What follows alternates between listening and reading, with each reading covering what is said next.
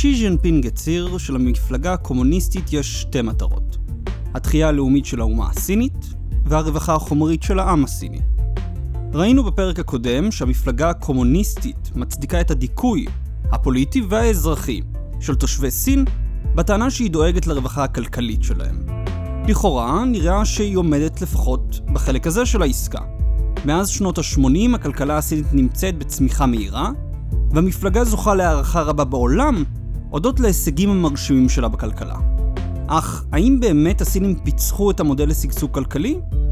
לא בטוח. בואו נתחיל.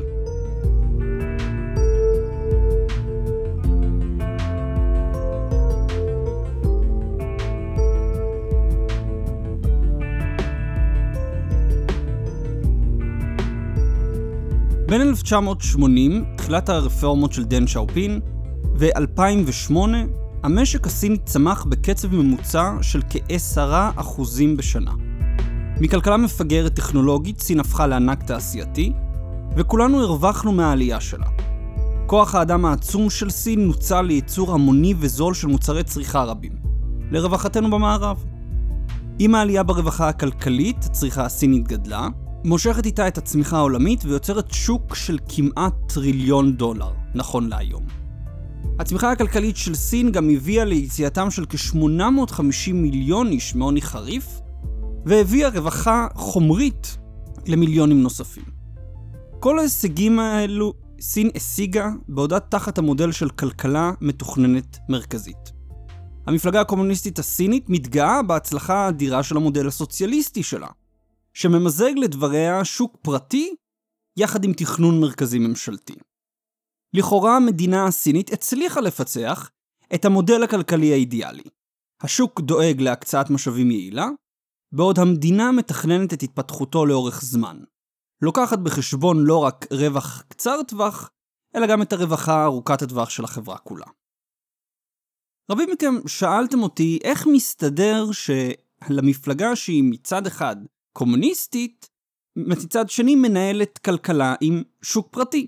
התשובה שזה מסתדר כל עוד זה עובד. לאף אחד לא באמת אכפת האם המפלגה עונה לאידיאלים הכלכליים של מאו, לנין או מרקס. כל עוד השיטה הכלכלית עובדת, כל עוד העם חי ברווחה יחסית, למי אכפת אם היא יותר סוציאליסטית או קפיטליסטית? השאלות המכריעות בצמרת המפלגה הקומוניסטית הן השאלות של כוח ויציבות חברתית. אפילו שי ז'נפינג מאמין במפלגה הקומוניסטית יותר כמוסד מאשר כאידיאולוגיה. ולכן גם אותו השאלה, האם המודל הכלכלי הסיני הנוכחי מתאים לשלב מוקדם או מאוחר יותר בהתפתחות הדיאלקטית המרקסיסטית-מטריאליסטית של החברה הסינית, אה, לא ממש טורדת את מנוחתו. יש אבל שאלות כלכליות אחרות שכן עושות את זה. בפרקים הקרובים נסתכל מתחת למכסה המנוע של הכלכלה הסינית. נסתכל מעבר לנתוני הצמיחה שהממשל הסיני מזייף, למבנה הכלכלה עצמה ולחוב התופח שלה. אם נבין מי השחקנים במשק הסיני, נוכל להבין יותר טוב את הדינמיקה הכלכלית שלה, ומשם נוכל גם להבין, או לנסות ולחזות, לאן יכול השוק להתפתח. אני אגב מזמין את כל מי שמאזין לפרק הזה ולפרקים הקרובים, להיכנס לאתר של המשחק הגדול, יש שם המון נתונים, יהיו שם המון גרפים שמאוד מאוד ישפרו לכם את החוויה ויעזרו לכם להבין יותר טוב את מה שאנחנו מדברים. אז אני מאוד מזמין אתכם, מאוד ממליץ לכם להיכנס וגם לקרוא את הפרק, או לכל הפחות לעיין בגרפים. אז בפרק הראשון היום אנחנו הולכים להכיר את ארבעת השחקנים המרכזיים בכלכלה הסינית, שהם הממשל המקומי, הממשל המרכזי, החברות הממשלתיות והחברות הפרטיות. לכל אחד מהשחקנים הללו יש אג'נדה משלו ואינטרסים משלו בכלכלה. רק לאחד מהם יש אינטרס עסקי מובהק, החברות הפרטיות, בעוד השלושה האחרים משלבים פוליטיקה וכלכלה ביחד. ועוד נראה איך זה בא לידי ביטוי. ואנחנו מתחילים עם השחקן שאף אחד לא מדבר עליו, הממשל המקומי.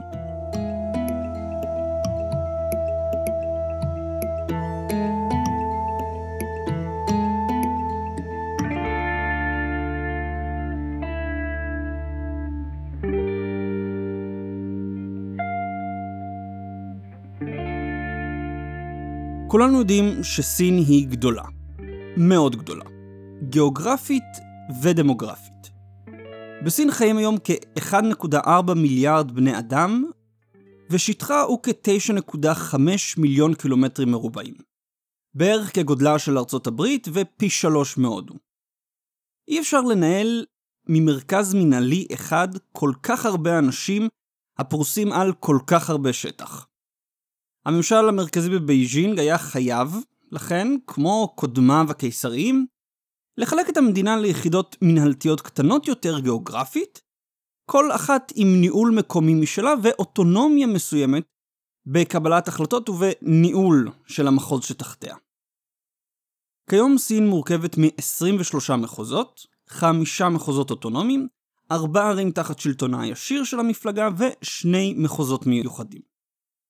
בראש כל מחוז עומדת ממשלה מקומית עם מושל ומזכיר, המהווים את ההנהגה של המחוז. הממשלה המקומית כפופה לממשל המרכזי בבייג'ין, אחראית לכלכלה במחוז, לשירותים ציבוריים כמו חינוך ובתי חולים, ובנוסף, נדרשת לעמוד במטרות הכלכליות שהציב לה הממשל המרכזי בבייג'ין. במיוחד יעדי הצמיחה. הממשל המקומי בסין נמצא במצב מעוות, של אסימטריה בין ההכנסות וההוצאות שלו. מאז רפורמות המס של 1994, הממשל המקומי אחראי לכ-90% מההוצאה הממשלתית במחוז, אך מקבל רק כ-50% מההכנסות של המחוז, כשהשאר נלקח על ידי הממשל המרכזי. במצב כזה, הממשל המקומי אחראי לפתח את הכלכלה במחוז, אך לא נהנה מהפיתוח שלו. במקום ליצור תגובה במעגל סגור, בפיתוח הכלכלי נותן למחוז משאבים להמשיך ביתר עוצמה את הפיתוח הכלכלי, ואף יוצר אינטרס ברור לפיתוח כזה, האסימטריה שקיימת בין ההוצאה של המחוז לבין ההכנסה, גורמת לככה שאין קשר ברור בין ההצלחה הכלכלית של המחוז ובין המשאבים שעומדים בפני הממשל שלו. מי שמגשר על הפער בין שניהם ונותן תמריץ לממשל המקומי לדאוג להצלחה הכלכלית, הוא הממשל המרכזי, שמעניש או תומך בממשל המקומי בהתאם לעמידה שלו ביעדים הכלכליים שהוא מציב. יכול להיות והכוונה של הממשל המרכזי באסימטריה של רווחים מול הוצאות, הייתה להבטיח שהממשלות במחוזות יהיו תלויות בו לקיומן. תמיד צריכות תקציבים עם בייג'ין בשביל לסגור את הפער בין ההוצאה לבין ההכנסה שלהם. רק שכמו כל מערכת מורכבת אחרת, גם מערכת התקציבים השלטונית בסין קיבלה חיים משל עצמה. במקום להסתמך על בייג'ין, ממשלות המחוזות חיפשו דרכים אחרות לגייס כסף ולהיות תלויות פחות בממשל המרכזי. הן מצאו שלוש דרכים. מיסי קרקע, חברות ממשלתיות, State-Owned Enterprises, וכלים למימון ממשלות מקומיות, Local Government Finance Vehicles. הדרך הראשונה היא מיסי קרקע. בעוד ש-50% מהמע"מ ו-40% ממס הכנסה נלקח על ידי הממשלה המרכזית, מיסי קרקע נשארים כמעט לחלוטין בידיהן של ממשלות מקומיות. לכן עם כל פרויקט נדל"ן, הממשלה המקומית מרוויחה פעמיים. פעם אחת מהמיסים שהיא לוקחת על הקרקע, ופעם שנייה מהצמיחה בתמ"ג שהיא יכולה להציג בפני הממשל המרכזי ולזכות בבונוסים. לממשלות המקומיות יש לכן אינטרס ברור להגדיל כל הזמן את היקף הבנייה במחוז, ואת מכירת הקרקעות בו, גם אם הדבר עלול ליצור בועות נדל"ן והקמה של הרי רפאים. הדרך השנייה היא חברות ממשלתיות. חברות ממשלתיות משרתות שני צרכים של הממשל המקומי. ראשית, הממשל מקבל חלק מהרווחים של החברה בצורה של מס.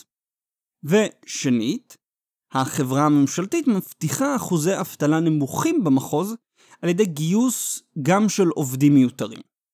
כן, מפני שחברה ממשלתית לא חייבת להימדד על ידי הרווחיות שלה, היא מקבלת תקציבים מהממשלה, היא יכולה לגייס עובדים שהיא לא באמת צריכה, והיא תעשה את זה מפני שהממשלה המקומית לוחצת עליה שתיקח אותם כדי שהיא תוכל להציג מספר נמוך של עובדים מובטלים. הדרך השלישית היא באמצעות כלים למימון ממשלות מקומיות. אקרא להם מכאן והלאה כלי מימון, בשביל להקל עליי ועליכם. כלי מימון הם מעין חברות השקעה ממשלתיות שהמטרה שלהם היא לגייס הון פרטי בשביל פרויקטים ממשלתיים. הם סוג של גשר בין הממשלה המקומית ובין הבנקים. משום שעד 2015 ממשלות מקומיות לא יוכלו להנפיק אגרות חוב בשביל לגייס מימון, כלי מימון היו האמצעי המרכזי איתו ממשלות מקומיות גייסו הון בשביל פרויקטים או שירותים ציבוריים. הבנקים הלוו לכלי המימון כנגד העמדת ערבויות, בדרך כלל נדל"ן במחוז, או תחת ציפייה שבמקרה של חדלות פירעון, הממשל יתערב וישלם את החוב. אז הממשל המקומי גייס את האשראי בשביל לתחזק את השירותים הציבוריים בו ובשביל לממן פרויקטים בתחום הבנייה והתשתית. לכאורה הוא צבר חוב בשביל פיתוח כלכלי, אך בפועל הוא צבר חוב בשביל לעמוד ביעדי הצמיחה של הממשל המרכזי. מבחינתו הצלחה היא אם הוא הגיע ל-10% צמיחה. גם אם בשביל לעשות זאת הוא יקים ערים ושדות תעופה שאין להם שום הצדקה כלכלית. רוב שדות התעופה הקטנים בסין מנוצלים בכבערך 50%.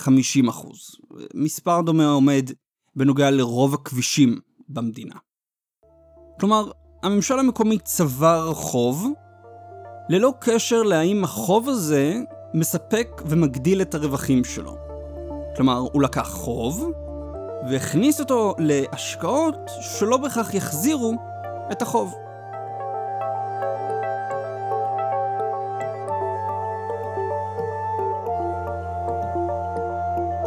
עבור הממשל המקומי הצמיחה המופלאה של סין הייתה קצת פחות מופלאה.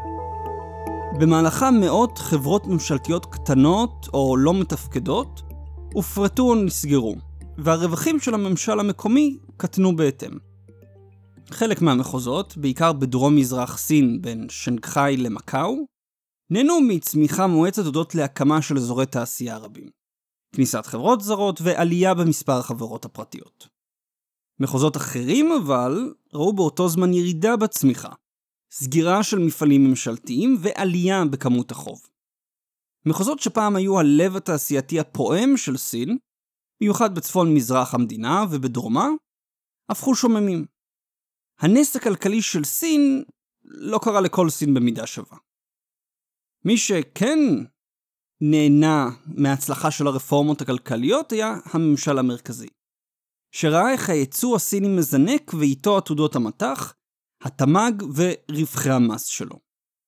הממשל המרכזי מעוניין בצמיחה קבועה של כ-6.5%, בשביל להבטיח את היציבות הפוליטית של סין.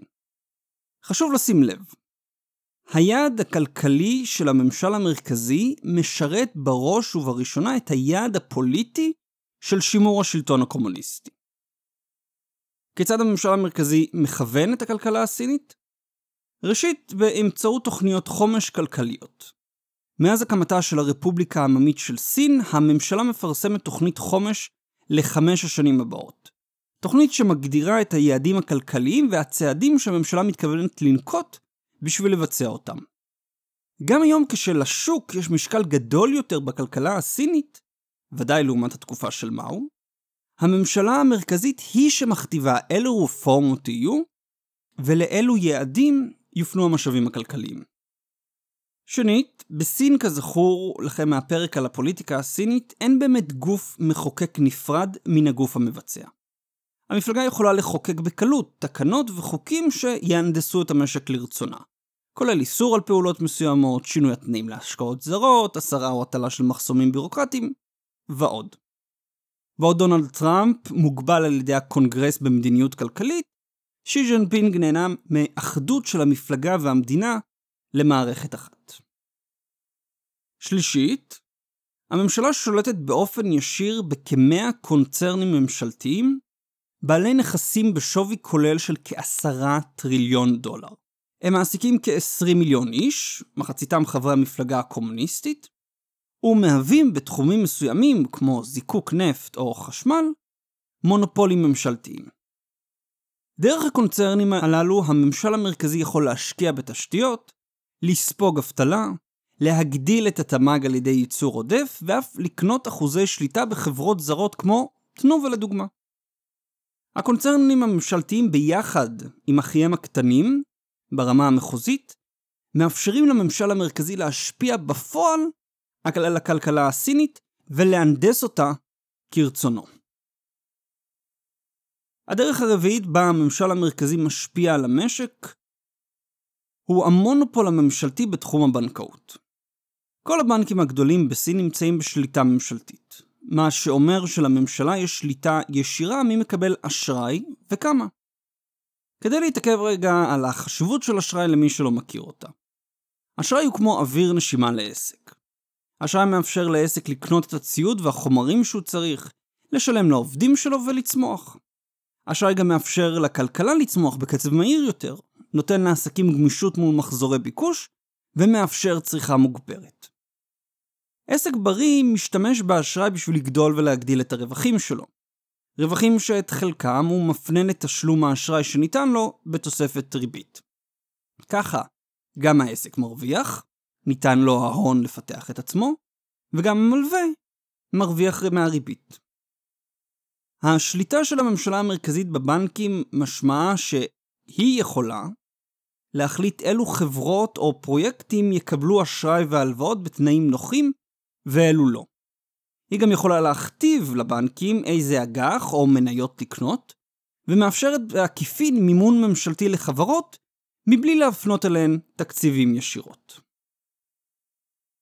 הדרך החמישית והאחרונה שיש לממשל המרכזי להשפיע על הכלכלה הסינית היא התאים המפלגתיים בתוך חברות פרטיות. בכ-70% מהחברות הפרטיות הסיניות בסין יש תאים מפלגתיים, וכן ב-70% מהחברות הזרות בסין. על הנייר התאים הללו נועדו לאפשר לחברי מפלגה לעסוק בפעילות מפלגתית ובפעילות מפלגתית בלבד. באופן רשמי המפלגה הבהירה שהתאים אינם מתערבים, בשום צורה, בהתנהלות היומיומית של החברות בהן הם נמצאים. ובאמת, לפי החוק הסיני, אין שום דרישה שההנהלה של חברה פרטית תמסור איזו החלטה לתא המפלגתי בה. אני מקווה אבל שאחרי מספיק זמן של קיסר אדום, אתם מבינים לאיפה זה הולך. נכון שלפי החוק חברות לא חייבות לתת שום משקל לתאים מפלגתיים. אבל המפלגה טוענת שרבות מהחברות מרוויחות אם הן נותנות לתאים המפלגתיים יותר מקום בניהול החברה. הודות לשליטה הרחבה של המפלגה בחקיקה והעקיפה, חברה עם תא מפלגתי בהנהלה יכולה לזכות ליחס אדיב יותר מהפקידות המרכזית. ולעזור לחברה להחליק קשיים בנוגע לרגולציות, סכסוכי עבודה ועוד. כלומר, בזמן שחוקית אין סיבה לתת לתאי מפלגה השפעה בחברה, בפועל יש יתרונות ברורים וגם סיכונים ברורים אם לא עושים את זה ומתעלמים מההצעה של המפלגה הקומוניסטית לתת לו משקל לתא. לכן, דמיינו מה מרגישים מנכ"לים זרים כשהשותפים הסינים שלהם, או אפילו המפלגה עצמה, פונים אליהם בהצעות כמו העסקה של חבר מפלגה במשרה מלאה כמזכירתה, או לאפשר לתא להתכנס בזמן שעות העבודה, או להעביר החלטות משמעותיות, כמו היכן להשקיע את הכסף, דרך התא המפלגתי. מצד אחד, המנכ"לים רוצים לשמור על אוטונומיה של העסק שלהם, כן? הם רוצים הם לנהל לאיפה הולך הכסף. ומצד שני, תאים מפלגתיים באים לכאורה עם המון יתרונות. אז למה לא לאפשר להם להצטרף לדירקטוריון? האם אותם מנכ"לים זרים חושדים במפלגה? חושדים במדינה הסינית? או שמא יש להם משהו להסתיר, והם לא רוצים שחברי המפלגה הנאמנים יגלו זאת? מה שאני מדבר איתכם הוא לא ספקולציות באוויר, לא חשבתי על התרחישים האלו ממוחי הקודח. תחקיר של רויטרס והזרות של לשכת השכר הגרמנית, שניהם טוענים בבירור שראשי חברות זרות בסין מצאו את עצמם תחת לחץ להגדיל את כוחם של התאים המפלגתיים בעסקים שלהם. עם עסקים בבעלות זרה לחלוטין, ועם מיזמים משותפים עם חברות מקומיות. הם אגב מציינים שהם חשו במיוחד עלייה בלחץ לאחר ששי ז'נפינג עלה לשלטון. האינטרס של המפלגה הוא כמובן להגדיל את כוחם של התאים המפלגתיים בחברות הפרטיות. סיניות או זרות. התאים נותנים למפלגה השפעה רכה על החברות, ועוזרים לה לחסוך אה, כל מיני אמצעי חקיקה או עקיפה בשביל לכפות את הרצון שלה לחברות. התאים המפלגתיים מכניסים את החברות לתוך האקולוגיה של המפלגה, ואז באמצעות השפעה רכה, ניתן לכוון אותם ככה שיקבלו את ההחלטות הנכונות.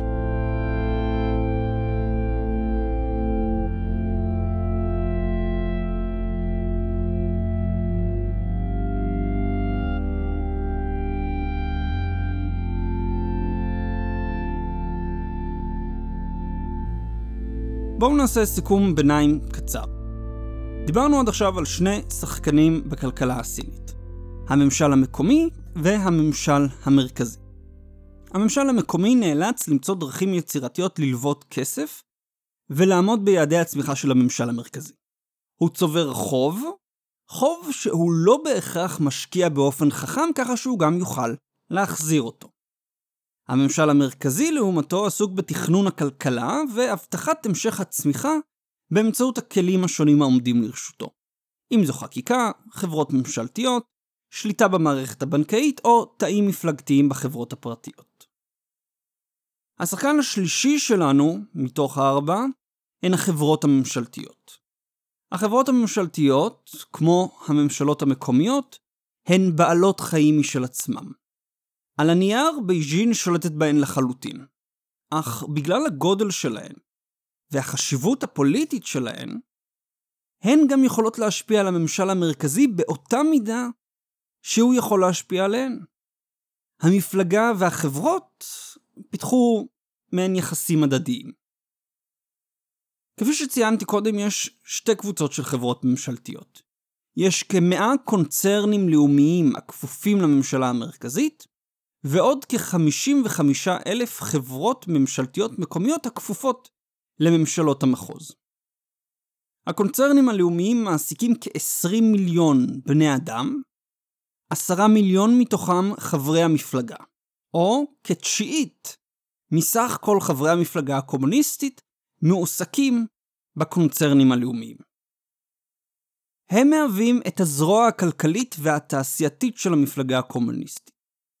החברות הממשלתיות המקומיות מהוות מקור הכנסה ויציבות חברתית לממשלות המחוזות. הממשל המקומי יכול לכפות על החברות להעסיק עובדים בשביל לשמור על אחוז אבטלה נמוך, כפי שכבר ציינתי קודם.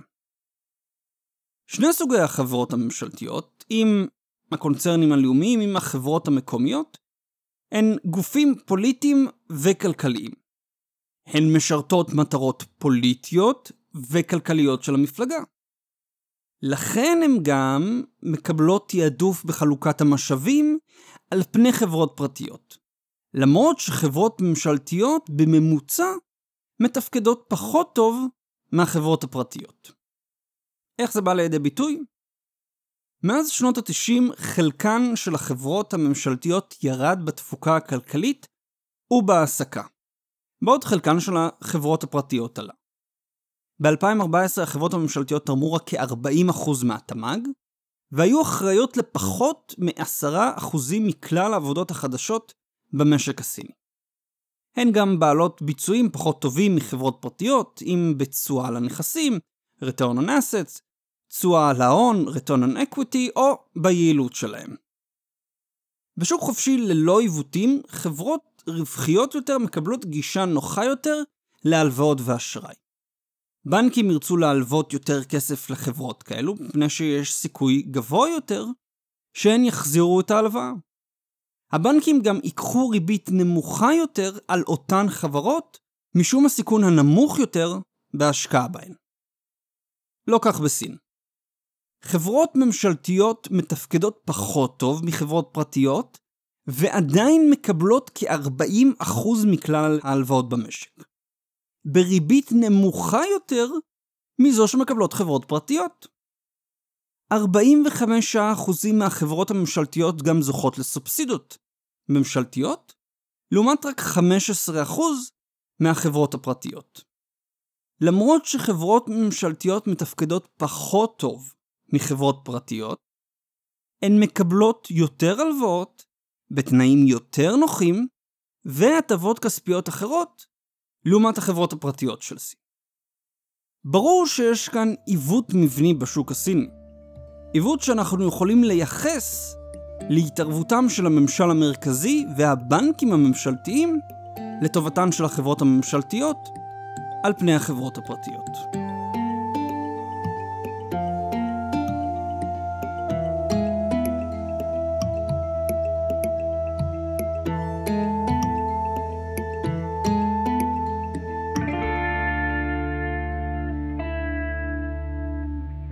דיברנו על הממשל המקומי, על הממשל המרכזי ועל החברות הממשלתיות. נותר לנו עוד שחקן אחד, שחקן שהוא מצד אחד הפנים של ההצלחה הכלכלית של סין, ומצד שני נמצא בתחתית ההיררכיה הפוליטית של סין. החברות הפרטיות. החברות הפרטיות הסיניות הן באמת הישג קפיטליסטי ויזמי של העם הסיני. בעוד החברות הממשלתיות תלויות בממשל, חברות פרטיות זינקו לבד להפוך חלק חשוב במשק הסיני. בתחילת שנות ה-90 רוב הייצוא מסין היה מחברות ממשלתיות, או ממיזמים משותפים עם חברות זרות. ב-2015, 40% מהייצוא הסיני היה מחברות פרטיות סיניות, בבעלות סינית בלבד. חברות פרטיות גם חשובות במיוחד בתעשיות ההייטק והשירותים, והן מייצרות את רוב התעסוקה לאוכלוסייה העירונית הגדלה של סין. אם ב-1990 מעטים מתושבי הערים הועסקו על ידי חברות פרטיות, ב-2015 המספר כבר עמד על מעל 120 מיליון איש. ההצלחה הכלכלית של סין היא ההצלחה הכלכלית של החברות הפרטיות בה. הצמיחה שלהן היא שאפשרה למדינה לייעל או לסגור חברות ממשלתיות, משום שהחברות הפרטיות צמחו, המדינה הייתה יכולה לפטר המוני עובדים שהמגזר הפרטי ספג לתוכו ונתן להם תעסוקה. המגזר הפרטי הוא זה שמשך הון זר להשקיע בסין, ואז לקח את הונו שלו בשביל להמשיך ולקדם את הצמיחה הכלכלית של האומה. כלומר, למרות שהחברות הפרטיות נמצאות בתחתית ההיררכיה הפוליטית-כלכלית בסין, הם אלו שמקדמות אותה. הם אלו שמוסיפות לה הון, אלו שמבצעות את הפיתוחים והמחקרים החשובים שהיא נדרשת להם. אז למה בייג'ין, למרות שלכאורה היא הצליחה בניסוי שלה עם שוק חופשי, לא מוכנה לתת להן עוד משאבים ולהתיר עוד קצת את הרצועה?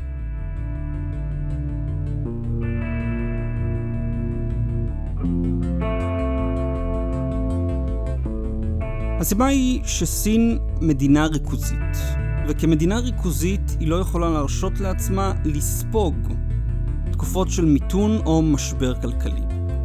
בעוד בשלטון דמוקרטי, במקרה הגרוע הממשלה תיפול בגלל משבר כלכלי, בסין במקרה הגרוע השלטון עצמו יתמוטט. הממשל המרכזי בבייג'ין היה מוכן לתת לחברות פרטיות לעבוד, כל עוד הן השיגו את התוצאות, כל עוד הן השיגו את הצמיחה שהמפלגה הקומוניסטית רצתה. ברגע בו נראה שהכלכלה עומדת בפני משבר, ברגע בו הכלכלה עמדה בפני מיתון, הממשל המרכזי התערב בעוצמה בשביל להבטיח את המשך הצמיחה.